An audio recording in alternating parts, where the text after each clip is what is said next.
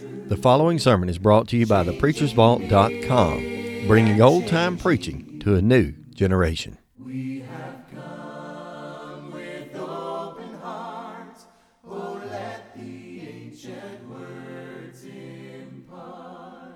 Well, let me say, I am absolutely a blessed individual this morning.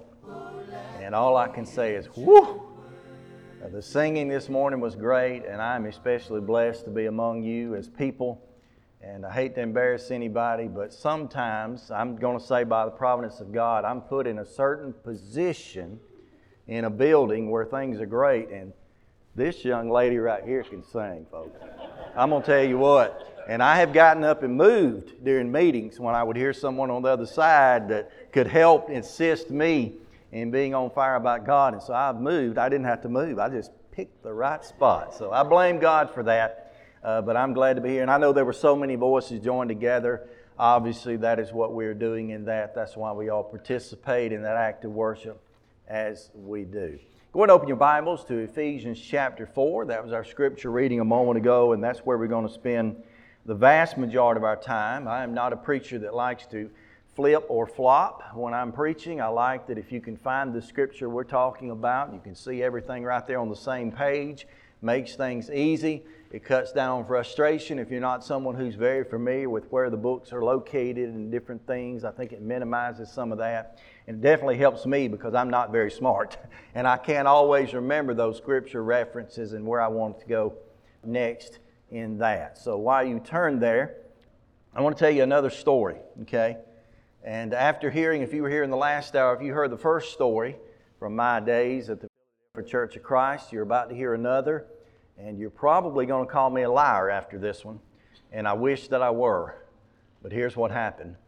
I was at the Philadelphia Church of Christ. This was 2010, so we had advanced about 4 years from the previous story, and I was preaching and teaching, on Wednesday night through the book of Romans. And we had gotten down to Romans chapter 10, and the verse for that night, I don't do the Passover on anything, so I was just next verse up, next verse I teach. And the book and chapter and verse that we approached that particular night was Romans 10 and verse 13. If you're familiar with that, here's what it says: "Whosoever shall call upon the name of the Lord shall be saved." And so that was the first verse of the night, and so I chose that night. I said, you know, we read that verse, or I read that verse along with them, and I asked the question, I said, is that a true statement? That whosoever shall call upon the name of the Lord shall be saved. I was in an adult Bible class, okay? And I didn't get an answer. And I asked the question again, whosoever shall call on the name of the Lord shall be saved. Is that true? And someone said, no, it's not true. I said, I'm afraid it is. It is true, and I'm sure that it is true because we just read it. It was right there on the page. And that's why we're going to begin tonight discussing that verse in its context. So I then in turn asked another follow-up question, a very simple one. I said, okay, if it is true, and it is that all that we have to do to be saved? Now, I got a universal answer then. Many people spoke up and said, no, that is not all we have to do to be saved. There's much more than that. I said, okay, then what is it that we do have to do in order to be saved? And the number was less, but there were a number that were throwing up hands, and one just commented out of the group, probably like Peter would have, and he said, hear, believe, repent, confess, and be baptized. And I know that we had even done that in a pew packer class, and there was a little song that went with it, so it was easy that there were many there who knew that answer. And I said, that is exactly right. So when we read or we understand what goes along with that information, hear, believe, repent, confess, and be baptized, we know that's true, but how do we prove it? You see, when we contact someone who pulls their Bible out and says, Romans 10:13, whosoever shall call upon the name of the Lord shall be saved, and they accuse that that is all we have to do to be saved, it is our duty to then give an answer, the reason and hope that is within us with meekness and fear, and to show them in Scripture as well what all we have to do to be saved. I said, where do we find that? There was silence. I said, okay, let's start in the beginning. Where in Scripture are we taught that we must hear the gospel of Jesus Christ in order to be saved? Not a word. I said, we're in the book of Romans. We're at verse 13. Would anyone mind reading for me verse 17? Someone read it. So then faith cometh by hearing, and hearing by the word of God. I said, then I would circle that verse. That's one. I then in turn asked, assuming the answer I would get, I said, can anyone tell me the next step? We would go through here, believe. Can someone give us a passage to which we can go to prove the fact that we ought to believe? There was again silence. No one spoke up. I said, well, what about the book of John? What about John chapter 8? I heard pages turning, and finally someone scrolled down and said, are you talking about verse 24? I said, that'll work. Read it. Except you believe that I am He, you shall die in your sins. Okay? What about repentance? Where in Scripture can we prove that repentance is somehow connected with salvation? I heard silence. What about Luke? What about Luke 13? What about verse 3? We read it together. Mark your Bible. Hear, believe, repent, confess. What about confession? If there's so much more to do to be saved than simply calling on the name of the Lord, and we understand what that means, which we were about to discern and decide, but if there is more, what about confession? There was silence. And I suggested that we were in Romans. We were in chapter 10. A good night. Could we not remember what we talked about last week? And we read verses 9 and 10. What about baptism? Must we be baptized to be saved? Yes, they say. Where do we find that? Someone said, I think Jesus said it. My heart rate and my blood pressure was already out the top of the roof. And I said, I think he did too. And we read a number of scriptures, one from his very mouth, recorded as Mark does in Mark 16:16. Now, all of you nod your heads. You're in agreement. I knew that. Of course I knew that. But friends, I was on an island. It's a mission field. You didn't know that. It is. I didn't know that. I in turn then concluded the class shortly thereafter with all that I could muster to do. I walked out in the foyer. I caught one of my elders. He was been teaching the teens in the back room, and I caught him and I said, if you don't mind, I need to talk with you and for just a moment. That's my two elders. I pulled them into the classroom. One thing I hadn't told you yet is my elder was in thy class. My elder.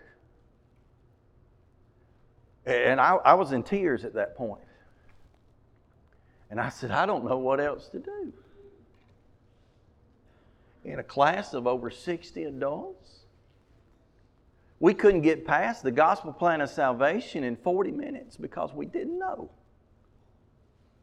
And Bert spoke up and he said, I wish I had been in there. I could have helped. My elder didn't speak a word. He finally stuttered for a moment, and he said, I'm sorry, Jim. I can see you're upset, but I thought it was a trick question. And I said, the first question could have been taken as a trick, but not the next five. And then he said this. He said, well, I'll be honest. I didn't have my blue card. You see, we as members used to have blue cards that we kept in the front of our Bibles, reference cards, and they gave us a guide in Scripture to. And you may have one, and God bless you if you do. It is a tremendous help, a wonderful tool for memory and reference. But he said, I didn't have my blue card. I went home that night and I called Brother Harold Davidson. And I told him what had happened, and I told him, I said, my plan in the morning is to go ahead and call the elders and ask to meet with them tomorrow afternoon, and I'm going to resign because I don't know what else to do. And he said, no. He said, what they proved to you tonight is how much they need you there. And you better stay. And I learned that night, we need the basics. We need to spend time teaching and preaching and sitting down with our Bibles and asking ourselves the questions that come down to the simplest things in life, including that, and especially if nothing more than that, one, who is Jesus? That's more important than all. That's foundational there. But on the top of that, resting on top of that, absolutely, we need to know what we must do to be saved and be able to share that with those around us. And I'm afraid the reason some congregations are not growing, one is fear, one is anxiety, one is a lack of boldness. We have to discuss this afternoon. But one of them comes down to just pure misunderstanding or pure ignorance and not knowing. And that's not an accusation against any of you because I saw your heads nodding. But if at any point, being honest with yourself, if I asked, as I illustrated that and told that true story, if at any point you said, well, I don't know, let's sit down and find out. We've got to get to the basics. I mentioned in the last hour of the series, I had entitled What We Believe and Why, and all the things that were discussed, the essentiality of baptism, standing against the faith-only doctrine, the use of instrumental music and such, the oneness of the Lord's church, all those subjects involved. Those are all wonderful things. And there's a point in me which I thought was, as Barry invited me for this topic, I thought we need to just cover a lot of bases, just machine gun things to see how many we can cross and cover. And I thought, you know what, none of them matter unless we can first agree on certain things, and those things are found in Ephesians chapter 4. You see, unless someone understands and agrees that there is, Ephesians 4 and verse 4, one body.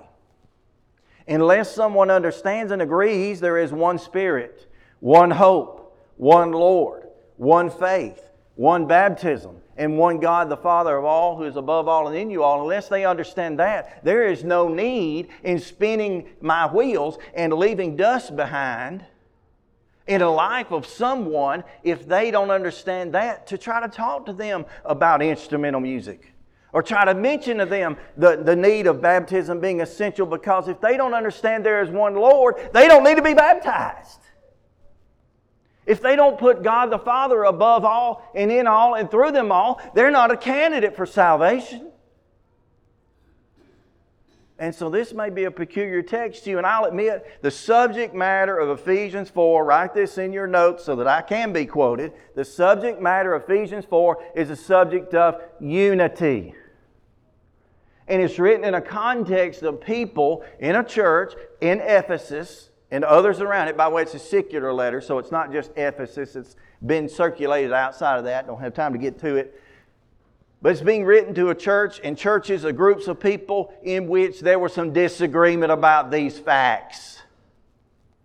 In which there were some who were saying, oh, sure, there's one body, but can there possibly be only one baptism?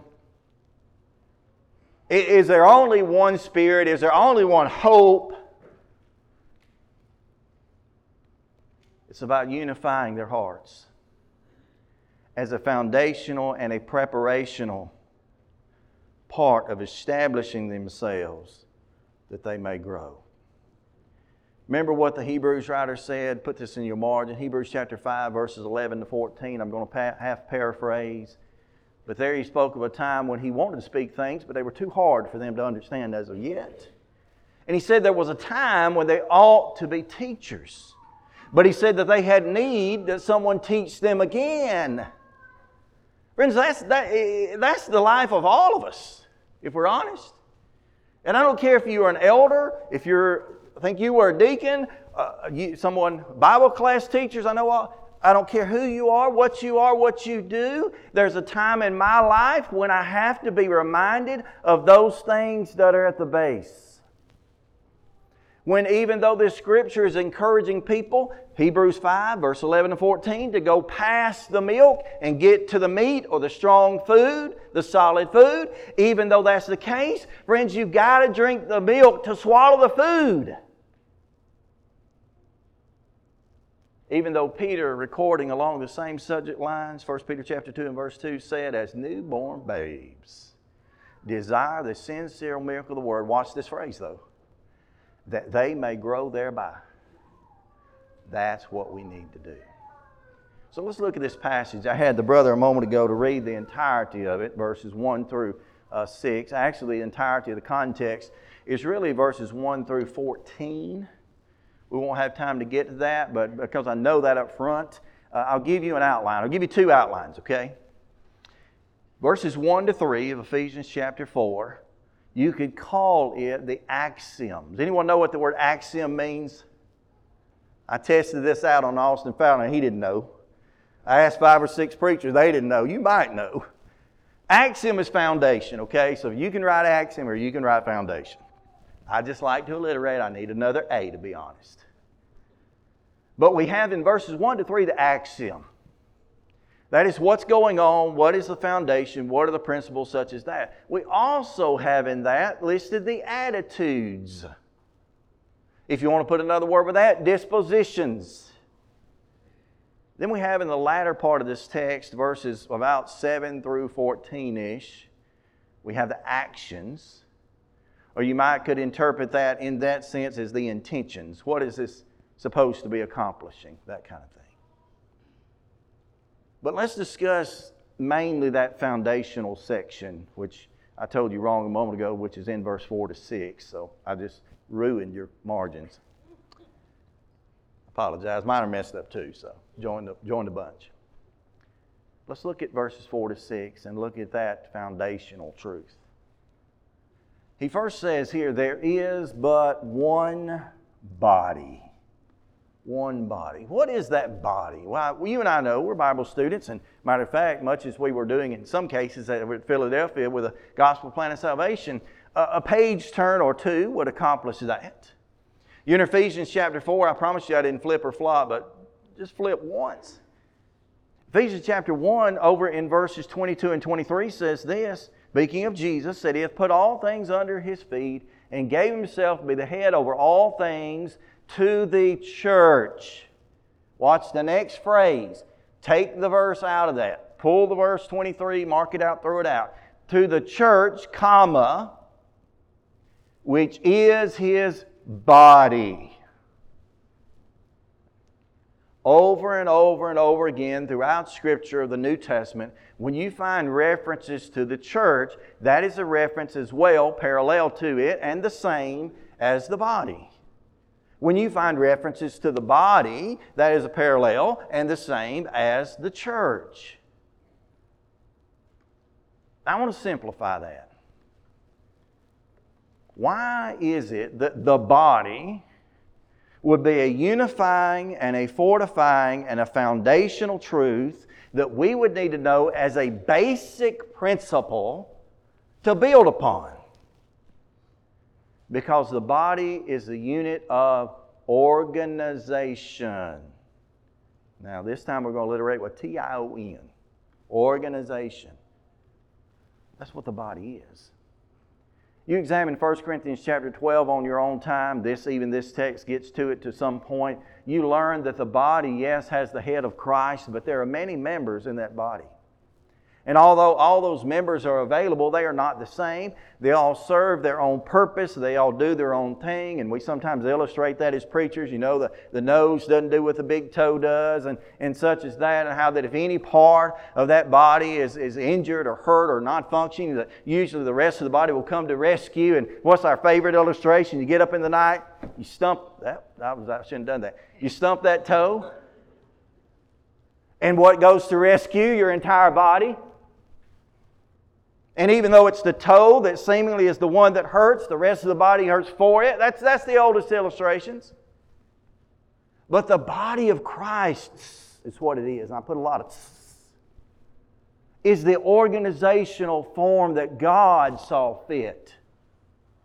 And He wants the body, the church, to gather together in many instances, today being only one of them, on the Lord's day, possessive. The Lord's church comes together on the Lord's day today because why? Because we need to be with the body. And if you're ever in a place in life where that doesn't feel convenient for you or that doesn't feel comfortable for you or whatever, and by the way, I've been there when sin in my heart has been so deep I was ashamed to attend or whatever, put that away. Because the body of Christ gets together. They are organized together. And the work that is done in the body of Christ, even as far as a congregational level at this place, Riverbend on the sign, is that which works together. So within it there is unity in itself. The body is the body of organization. But look at the next one right there. He said, for there is one body. Next phrase there, I'm looking in verse 4 as well. There is one body. But then he goes on and says, there also is one Spirit. One Spirit. Now, there's some argument as to what this is. I believe myself this is a tending to or leaning toward the Holy Spirit. We might refer to Him as the Holy Ghost. Jesus, John chapter 13 to 16, referred to Him a number of times as the Comforter, the Parakaleo, the Comforter that brings together, calls beside there. But the Holy Spirit is in some senses such a mysterious thing to us. Why is that? Because we're biblically ignorant sometimes. I've got the card to prove it with myself. And we tend to avoid it because it's so abused and so misunderstood that we as Christians, we give more credit to God the Father, more credit to the Son, not because we don't have respect or give homage to the Spirit, but because we just don't necessarily understand. When the Spirit of God being as important as the other persons of the Godhead, them being one, but personalities, you might see that, as the others. And just simply understanding it today. The Spirit represents the unity and the foundational principle of that of revelation. You know how blessed we are? We stand here in 2024, I had to think, and we open our leather-bound copies of the Bible that we have. And we read them in our own language, which had been translated from its original languages, which primarily consisted of Hebrew in the Old, Greek in the New, some Aramaic phrases spoken of Jesus throughout. But we are blessed to read that, and we are blessed to have confidence and to know that this is the revelation of God. You familiar with what Paul told Timothy? 1 Timothy chapter, 4. Come on now. Don't do me now. Okay. All Scripture is given by the... 2 Timothy 4. That's something was off. See, you better check your preaching. You better read for yourself. All Scripture is given by the... inspiration. You don't have your blue card either. Inspiration of God. And is profitable, watch this, for doctrine, King James speak, Old King James, for doctrine, for reproof, for correction, for instruction in righteousness. Why is that, Paul? That the man of God may be perfect, thoroughly or thoroughly furnished unto what? All good works. Peter would say this book contains all things pertaining to both life and godliness. That is to be godlike. And it's the spirit of revelation that brings us to that point. Friends, if we didn't have this book revealed as it is, inspired of God as it was, to have those men, those penmen, particularly of the New Testament, but Old included as well, to sat down and to pen the words, I'm assuming on scroll and quill as they did, to have it to be revealed unto us and translated and brought forth that we could understand it, we would absolutely be lost. A good friend of mine described it this way, as lost as a goose in a rainstorm.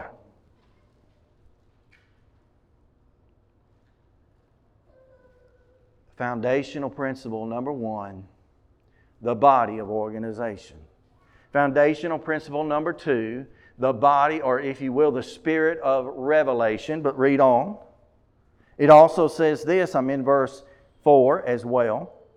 And we are called in one hope, H-O-P-E, of your calling. What does hope mean?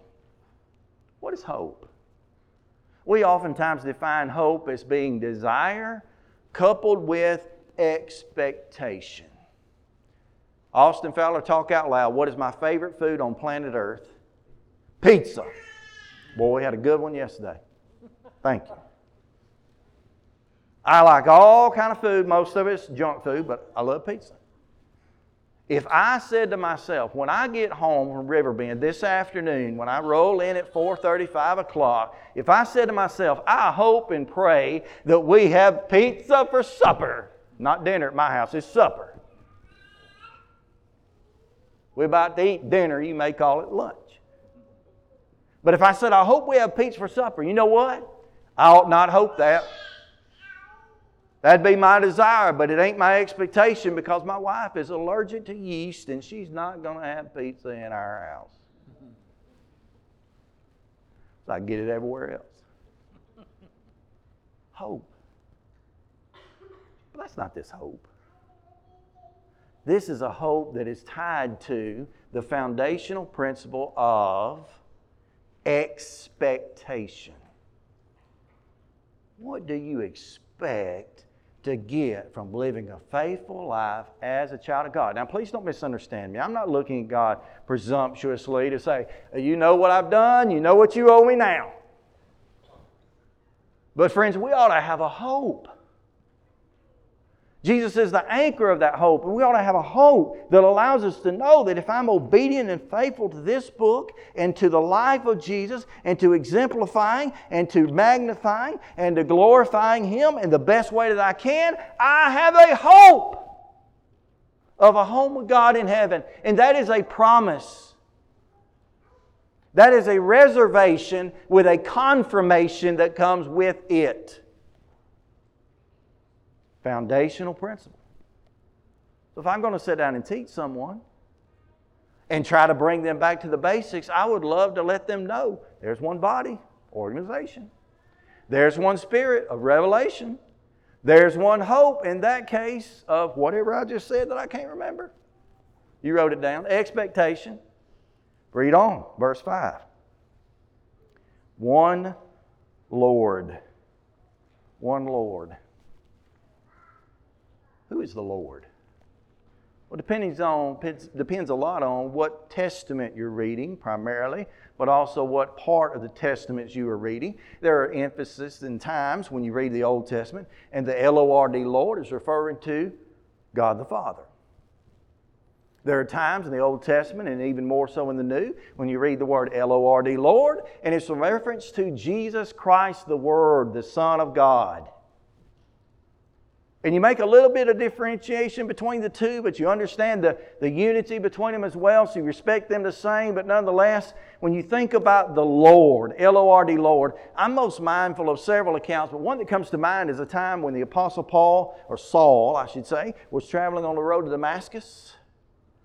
And a great light came before him. He was struck down to the ground. He was blinded. And he was approached by something. I'm quoting him probably at that point. Something he wasn't so sure of, but what did he say? Who art thou, Lord? What are you saying, Paul? You're my master right now. I'm at your ever bidding. I'm here to serve you. What we know about him is when he was instructed to go on into the city, he met with Ananias, he was instructed and reminded of what he must do. He was immediately baptized to be saved for the remission of sins. And guess what he happened to do? He happened to call on the name of the Lord that day through obedience. What's the Lord? Here's your word. Coronation. Coronation. So what's the word coronation? Again, I like to alliterate. I struggled for that. It means crown him.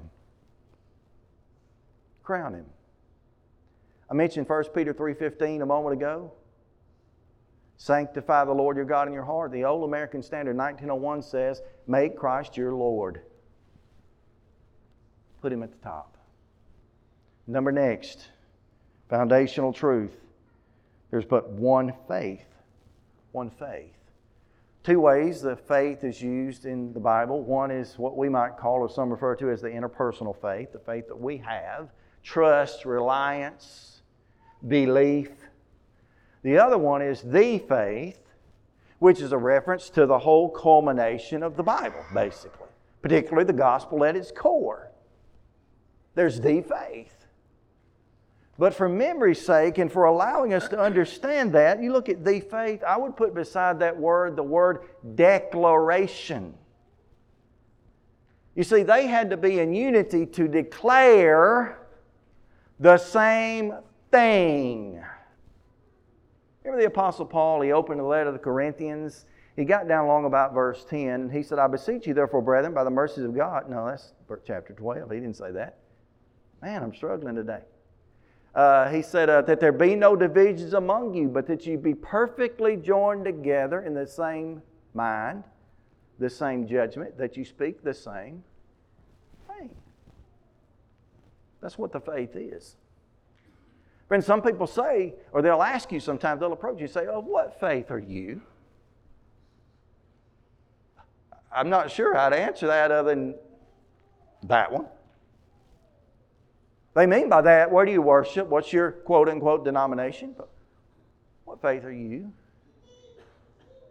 It's the declaration that becomes the foundation. Next one, we got to hurry. There's also one baptism. One baptism. What is baptism? Well, if you do your studies in the New Testament, you're going to find a number of baptisms that exist. There's a baptism of fire, of suffering, a baptism that was of John. There was a baptism of the Holy Spirit. There's a number of those, but the baptism spoken of and made reference to here is a baptism that is used for the washing of our sins, allowing us to step into Christ. You know, all those other steps we mentioned in the beginning here, believe, repent, confess, all going unto, in the direction of, unto, approaching the door of. This one being into. We are baptized into His body. We are baptized, therefore, into the church. We are baptized in order to have our sins to be remitted. What is that? Baptism is a foundational truth of initiation. You ever been a part of a club when you was a kid? We had a lot of clubs, especially in school, in the backyard. You had to come to the fort in the woods and joined the club. We never did the Blood Brothers thing. We was all scared of that, but you had to be initiated sometimes. And you cannot be inside of the Lord's church without being baptized into it. Number next. Goes on to add to that, verse 6. For there is one God. He's in detail about this one.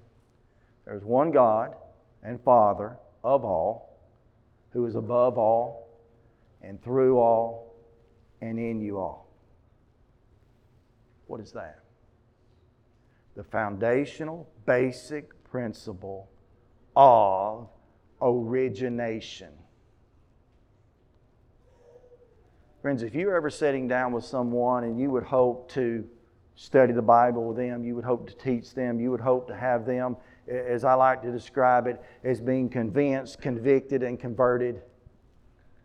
If you're ever doing that in a personal Bible study, maybe it's to help a friend or a family member or maybe a stranger on the street, who knows, but you're doing what God would will you to do and to carry out that commission to the world, and you're teaching in order to ultimately baptize them and following that. If you're ever doing that and you've got anybody that looks at you and says, I don't know that there even is a God, you better start somewhere else.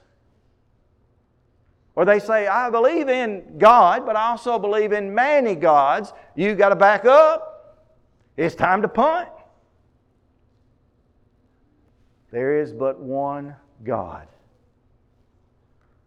And He is the origination of all. If I'm going in Scripture, you know where I would go, where you're going. In the beginning, God, see I went God, God created the heavens and the earth. What else do we need to know? At that point, that's it. I don't know exactly why. It would be a guess as to why God inspired these words to be penned, other than these are foundational, basic truths that help to involve us with not only unity with one another, but especially be unified with God. I don't know how and why these are in order, although to me they were somewhat logical in the way and the means that they went to. But I know this, the whole text came down to the final idea of knowing there is but one God, the Father. And that one God, the Father, ought to be over or above all, through all, and in you all. Have you got God in you today? You say, well, I'm afraid to admit if I do or don't. Is that another trick question? You don't if. You don't if you don't understand already about the organization of the body. You got to get it. You may not if you fail to understand about the revelation of the body of the Spirit. It can be easily overlooked if one doesn't understand the hope or the destination that lies ahead. It can be something easy to miss if in my life I'm at a point where I certainly don't understand the fact that Christ is brought to coronation. He's been crowned as my Lord. Absolutely missed in all these cases, including that declaration, that initiation, and certainly the origination of God. You're here this morning, you're not a child of God's. I would suggest to you a few things. One would be, I would encourage you to spend time not just in that text, Ephesians chapter 4:4-6, but not just taking it there, but taking that and just tracing all of those words and phrases back to where they belong. And you'll build within you a foundation that really, in essence, is not one Lord, one faith, one baptism, one Spirit. It's not. It's one Jesus. See, here's the thing. Paul said, no other foundation can any man lay than that which is laid, which is Jesus Christ. He didn't lay the foundation. He was it and is it and will always be it. We need to get back to the basics. If here this morning you're in agreement with those things, those biblical foundational principles, those axioms, then why not go ahead and step out and use a few of those principles found therein and expound on them and bring yourself to faith, knowing that Jesus Christ is the Son of God, that He is God.